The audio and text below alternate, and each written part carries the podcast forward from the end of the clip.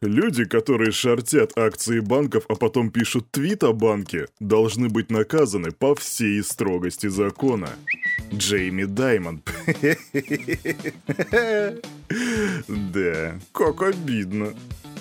Yo, салют, Криптусы! Привет, Крипто братва, Кирюха здесь, и команда Криптус желает вам потрясающего настроения, и это, дорогие мои друзья, пятница. Вы ждали? Мы ждали, я ждал, все ждали, и мы дождались. И вот мы здесь, пятница здесь, Daily Digest здесь, и впереди нас ждут роскошные выходные, однако, чтобы они наступили, нам нужно сегодня хорошенько поработать, а чтобы ожидание выходных не прошло в таком унылом состоянии, Кирюха сегодня тебе расскажет о Пепе, профите и ненависти АЕС, которые могут запретить стейк стейблкоины, о цензуре в биткоине и о том, что Илон Маск снова сделал это на 10 тысяч процентов. Все это и многое другое в сегодняшнем выпуске сразу после распаковки рынка. Погнали!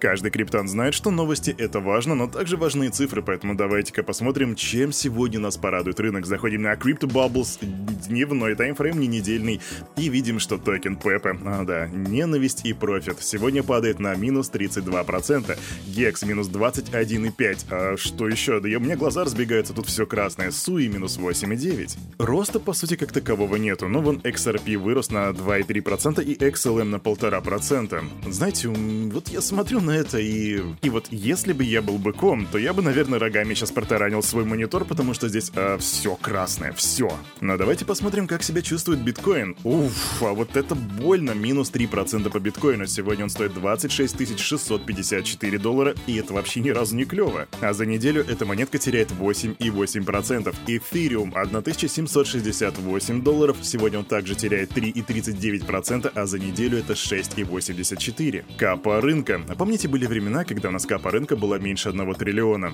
И нет, она не опустилась ниже одного триллиона, я просто вспомнил такие, а, не самые, так сказать, яркие впечатления о рынке. Но сегодня нет, сегодня все более-менее хорошо, капа рынка 1 триллион 106 миллиардов и 552 миллиона, при доминации биткоина 46,7%. Индекс страха и жадности все так же находится в нейтральной позиции, однако страшнее, чем вчера. Вчера и позавчера у нас было 52 пункта, сегодня у нас 49 пунктов индекса страха и жадности. Однако это все еще нейтральная позиция, и именно так выглядит рынок на эту пятницу 12 мая 2023 года. Ну а теперь давайте отправляться и слушать последние крипто новости. Погнали!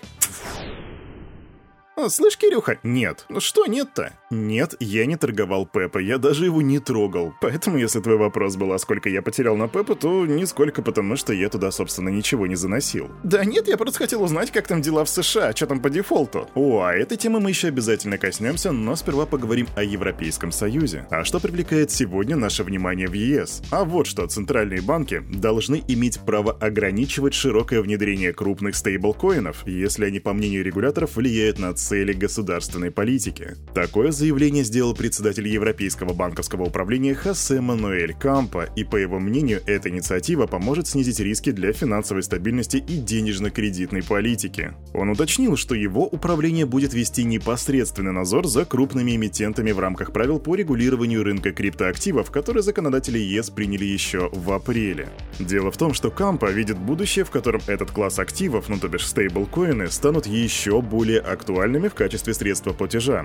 Однако эмитенты должны будут соблюдать разумные ограничения, в том числе и антимонопольные правила и меры по борьбе с отмыванием денег. И вот знаете, криптобратья и криптосестры, как будто бы это кажется логичным. Да, крипта, там регулирование, централизация, все это нам не нужно, однако мы же говорим про стейблкоины. А самые мощные стейблкоины, тот же USDT и USDC, это всегда централизованные штуки, которые привязаны к вполне централизованным фиатным валютам, так что говорить о том, что это будет вредно, ну, на самом деле говорить как и о том, что для нас будет вреден доллар и евро. Ну, то бишь вопрос весьма такой философский. Да и к тому же не особо понятно, а что в ближайшее время ждет американский доллар, потому что там в Америке происходит настоящее рубилово. Поэтому переходим в Америку.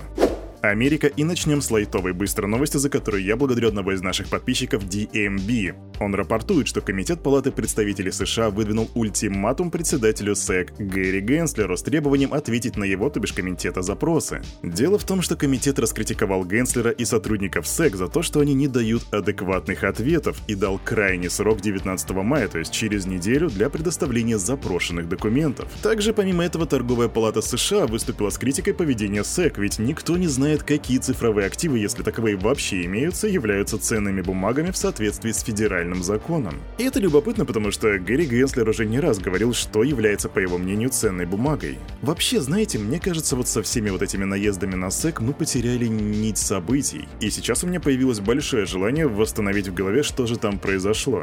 Кстати, рекомендую и вам этим заняться на этих выходных, если будет свободная минутка. Ну или минуток 60. Идем дальше.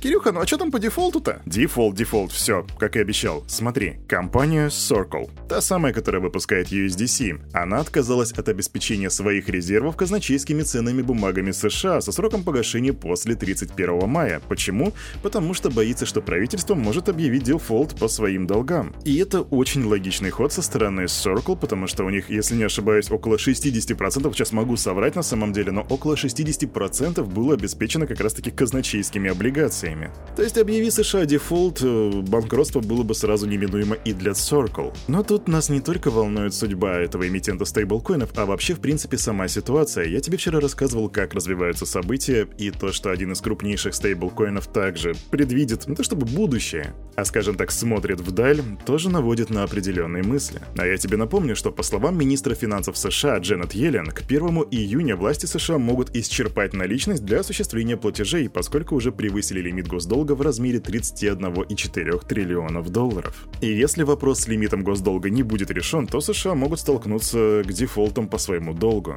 А 1 июня не за горами, всего лишь через 19 дней, поэтому что будет, кто будет, как это будет, неизвестно, но, блин, очень интересно.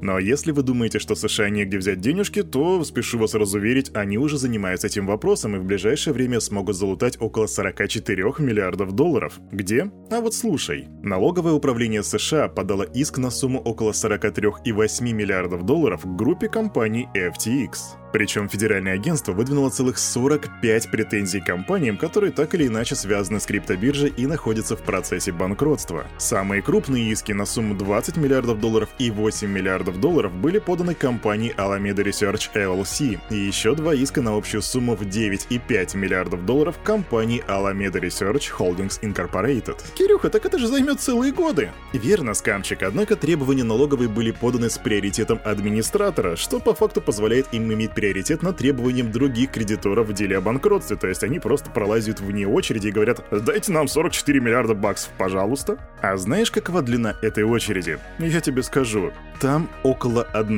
миллиона кредиторов. 1 миллион. И налоговая просто пролазит, как это делают наглецы, которые пролазят э, в очередь к доктору. Да мы чисто спросить, там на 44 миллиарда баксов всего. Ну ну чё вы ругаетесь? Да ща нормально все будет, ну будьте же людьми, ну. Причем ребята из CoinDesk попросили налоговую все это дело прокомментировать, однако представитель агентства отказался комментировать иски и заявил, что закон не позволяет налоговой подтверждать или опровергать информацию о делах налогоплательщиков. Америка.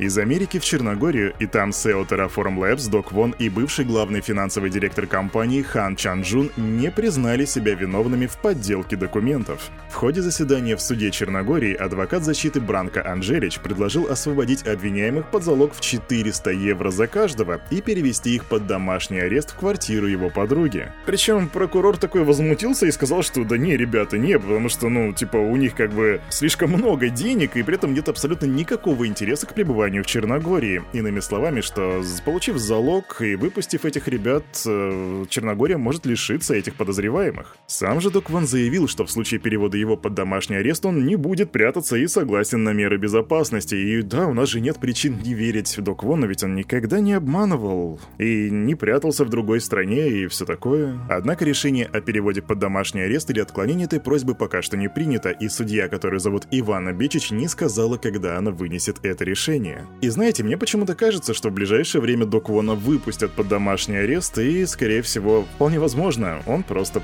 потеряется. Но оправ Кирюха или нет, узнаем в будущем. Идем дальше.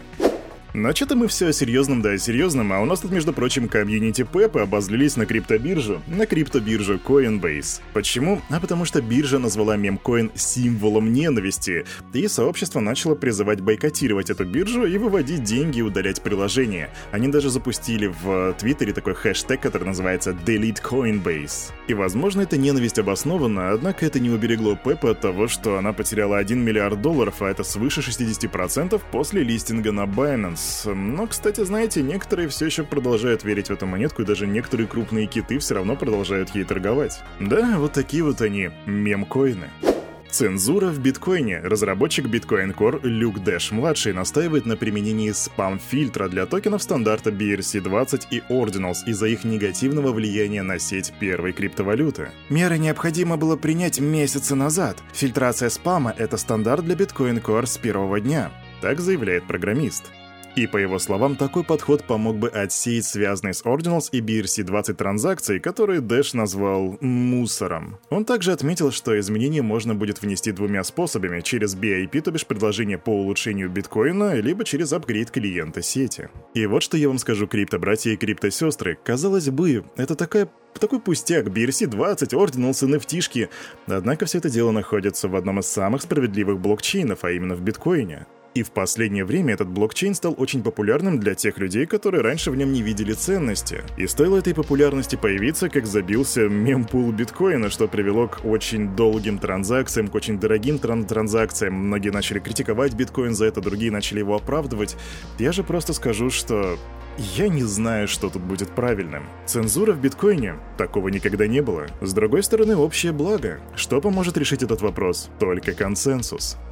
Ну а пока Кирюха на серьезных щах рассказывает про биткоин, есть люди, которые просто веселятся. Вечером 10 мая, два дня назад, Илон Маск опубликовал в Твиттер мем с изображением NFT из коллекции Milady Maker. И это как будто бы был бросок, не знаю, такого недокуренного бычка в бочку с порохом. Потому что после этого курс токена Milady Meme Coin, да, он так и называется, вырос на 12 тысяч процентов. И в преддверии того, что эта NFT-коллекция, возможно, привлечет к себе внимание, я тебе про нее немножко расскажу. NFT Milady была создана в 2021 году коллективом цифровых художников, и в нее входит 10 тысяч токенов в стиле таком анимешном. Причем вырос не только коин, который вообще ни к этой NFT-коллекции не имел вроде как никакого отношения, но и сама NFT-коллекция, потому что после публикации твита каждая NFT стоила стоить на сотни процентов больше. Да-да, а вот вы тут про биткоин, mempool, BRC20 и какие-то еще вот эти вот материи затираете. Во, пожалуйста, один твит, 12 тысяч процентов. Надо делать бизнес, брат. Вот такой вот Илон Pump. А на этом, на это утро и на эту неделю у этого парня за вот этим микрофоном все с вами, как всегда, был Кирюха и команда Криптус желает вам потрясающего настроения на весь предстоящий день и на предстоящие выходные. И помните, все, что тут было сказано, это не финансовый совет и не финансовая рекомендация. Сделайте собственный research, прокачивайте финансовую грамотность, развивайте критическое мышление и не верьте в FUD. Пока. Увидимся в понедельник.